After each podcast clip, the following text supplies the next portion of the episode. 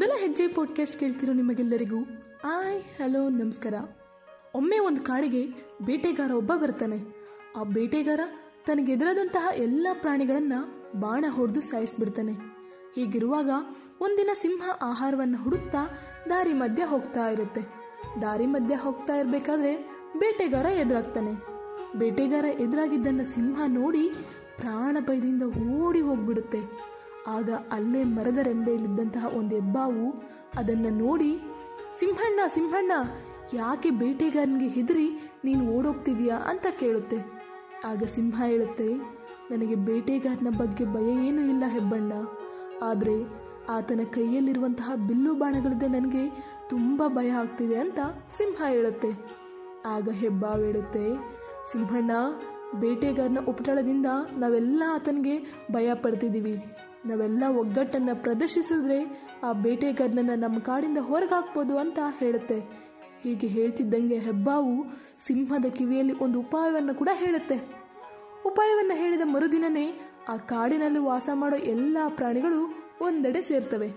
ಒಂದೆಡೆ ಸೇರಿ ಬೇಟೆಗಾರ ಬರುವ ದಾರಿಯಲ್ಲಿ ಅಡ್ಡಗಟ್ಟಿ ನಿಂತ್ಕೋತವೆ.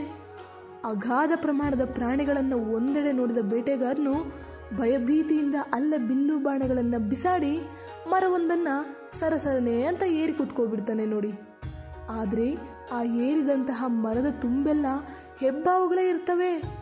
ಅವುಗಳನ್ನು ನೋಡಿ ಭಯದಿಂದ ಬೇಟೆಗಾರ, ಕಾಪಾಡಿ, ನನ್ನನ್ನು ಕಾಪಾಡಿ ಅಂತ ಕೂಕ್ಕೋಬಿಡ್ತಾನೆ ಕೂಕ್ಕೊಂಡ್ರೆ ಯಾರೂ ಕಾಪಾಡೋದಕ್ಕೆ ಬರಲ್ಲ. ಆ ನಂತರ ಆ ಬೇಟೆಗಾರ ತಾನೇ ಮರದಿಂದ ಜಿಗಿದು ಓಡಿ ಹೋಗ್ತಾನೆ. ಆದರೆ ಪ್ರಾಣಿಗಳ ಗುಂಪು ಅವನನ್ನು ಬಿಡದೆ ಬೆನ್ನಡ್ತವೆ. ಬೇಟೆಗಾರ ಓಡ್ತಾ ನದಿ ತೀರವನ್ನು ಸೇರ್ಕೊಬಿಡ್ತಾನೆ ನದಿಯಲ್ಲಿ ಈಜಾಡಿ ಇನ್ನೊಂದು ತೀರವನ್ನು ತಲುಪಬಹುದು ಅಂತ ಬೇಟೆಗಾರ ಊಹೆ ಮಾಡ್ಕೋತಾನೆ. ಆದರೆ ನದಿಯಲ್ಲಿದ್ದಂತಹ ಮೊಸಳೆಗಳು ಬೇಟೆಗಾರನನ್ನು ಎದುರಿಸ್ತವೆ. ಆಗ ಬೇಟೆಗಾರ ಭಯಭೀತನಾಗಿ ಅವನು ಅವುಗಳ ದಾಳಿಗೆ ಸಿಗದೆ ಹೀಗೋ ಈಜ್ತಾ ತನ್ನ ಪ್ರಾಣವನ್ನು ಕಾಪಾಡ್ಕೋತಾನೆ.